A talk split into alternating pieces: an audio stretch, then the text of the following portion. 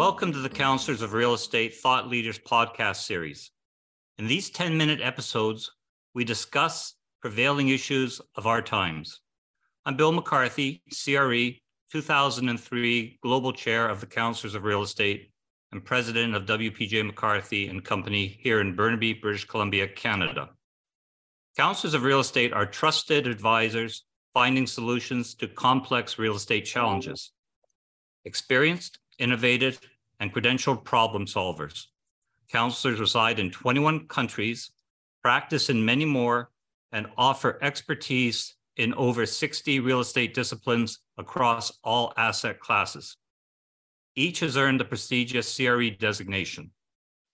Our guest for this episode is Tim Savage, PhD, CRE, professor and director of the CREFC Center for Real Estate Finance at New York University's Schack Institute of Real Estate, and the co director of NYU's School of Professional Studies Applied Analytics Lab. Welcome, Tim. Uh, thanks for having me. It's great to be here. So, today we're going to be talking about artificial intelligence. And so, a first question would be from a 50,000 foot level, what would you say the current status and discussion is regarding artificial intelligence and its future and potential impact on real estate? Um, I think the the at the fifty thousand foot level, the biggest question is how are we going to integrate uh, alternative data or big data, as it used to be called, into doing analytics for commercial real estate. Uh, and and at a fifty thousand foot level, we should see this as, as sort of being AI 3.0. AI 1.0 was, was beginning to collect data on rent and vacancy, on cap rates. This occurred some time ago. And AI 2.0 was the work that Bill Wheaton and Ray Torto did in forecasting rents and vacancies, the work that Bob White did in forecasting cap rates based on uh, the data they had collected based on transactional data. AI 3.0 looks very much like the prop tech startup I work with called Haystacks.ai, where we are focused on a newer asset class, uh, the single family rental market, and we are integrating both new forms of data, alternative forms of data, and new techniques at forecasting. And that, that really is the 50,000 foot level of how we've moved from AI 1.0 to 2.0 and now the emerging 3.0. Thank you. Given the importance of data in real estate, what does it mean for a traditionally conservative commercial real estate industry historically associated with slow technology adaptation? Uh, I, I, I think it means that the industry is going to have to adapt much more rapidly than perhaps they're comfortable with at the moment. In, in the US, we, we have moved from uh, what was a crisis in uh, retail 15 years ago to what is frankly a crisis now in office. And, and our ability to measure uh, things accurately using real-time data will become critical to investors uh, in real estate as they decide what properties they want to exit and, and with those proceeds, what properties they want to acquire.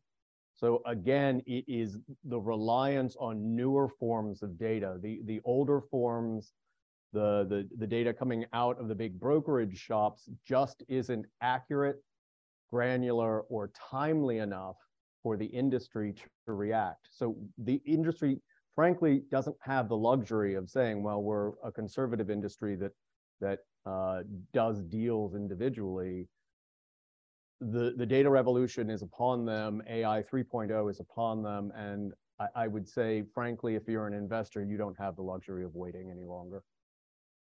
Thank you. The power of AI is increasingly being leveraged across the full building life cycle. What does A or AI 2.0 and even AI 3.0 look like so again, I, I, would step back to the past and, and ask everyone to think about the life cycle. AI 1.0 really was the, the beginning of collecting data in commercial real estate. So organizations like NCREIF coming up with uh, standardized sets of accounts. So you could actually compare NOIs on buildings as as commercial real estate became an asset class unto itself when we think about it relative to cash or bonds or equities. And, and we could begin to measure performance. And that very much was AI 1.0. And, and that was then later extended to the work that uh, Bill Wheaton and Ray Torto did in, collect, uh, in collecting rent and vacancy data, the work that Bob White did in collecting transactional cap rate data. And, and once they had enough of it, beginning the process of forecasting. And that was sort of AI 2.0. And, and those techniques were fairly rudimentary. Uh, they remain fairly rudimentary. They're very informative, but there are newer and better techniques that we have. And, and that's what we're really trying to achieve at Haystacks is uh, AI 3.0, which is to ad adopt what we call probabilistic thinking about the future, uh, where we use and we allow our clients to use massive uh, simulation techniques to look at broad distributions of the future of, of rents in this emerging single fam family rental market. And, and 3.0 in its in in one way looks very much like 1.0.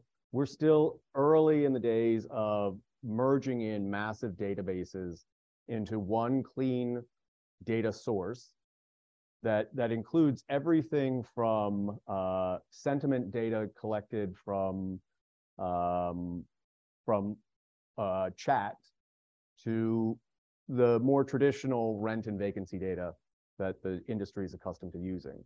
But having done that, we, we have embraced a new thinking that has emerged in what we used to call econometrics, what we now call data science, which is to think about things probabilistically, to think about distributions of potential outcomes.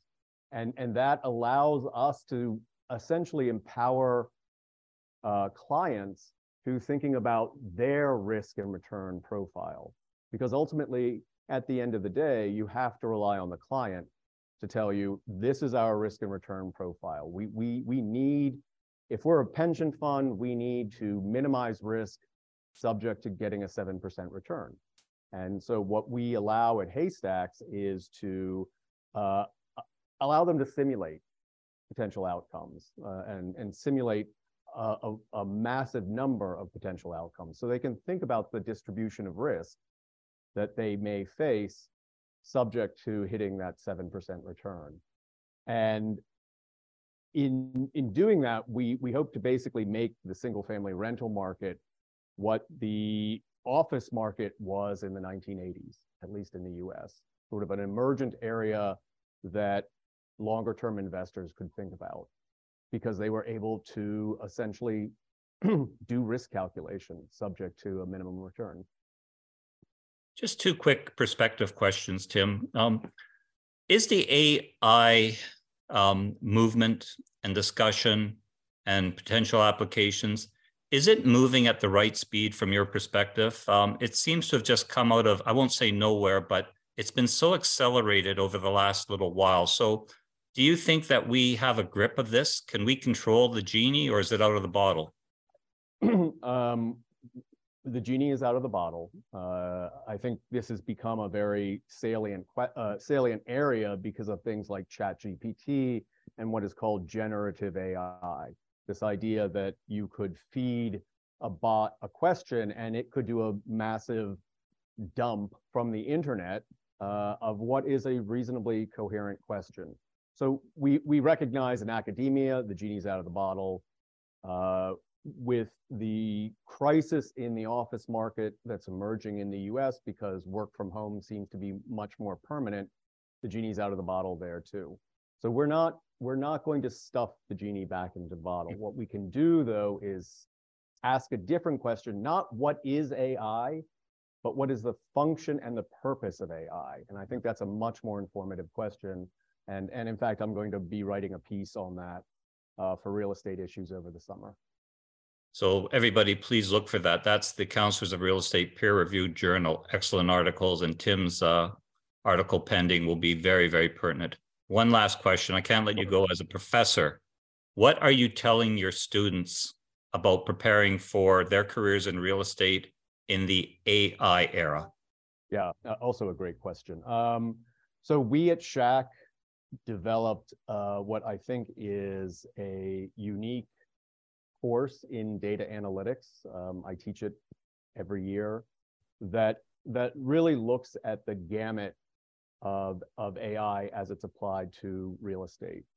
And it begins with the, the sort of traditional way of thinking about questions, formalized hypothesis testing, but it moves into the area of, uh, of time series analysis, the, the kind of the core thing that, that uh, Bill Wheaton and Ray Torto brought to the industry, and then ends on a probabilistic approach to the whole area of analytics, which which we technically call Bayesianism.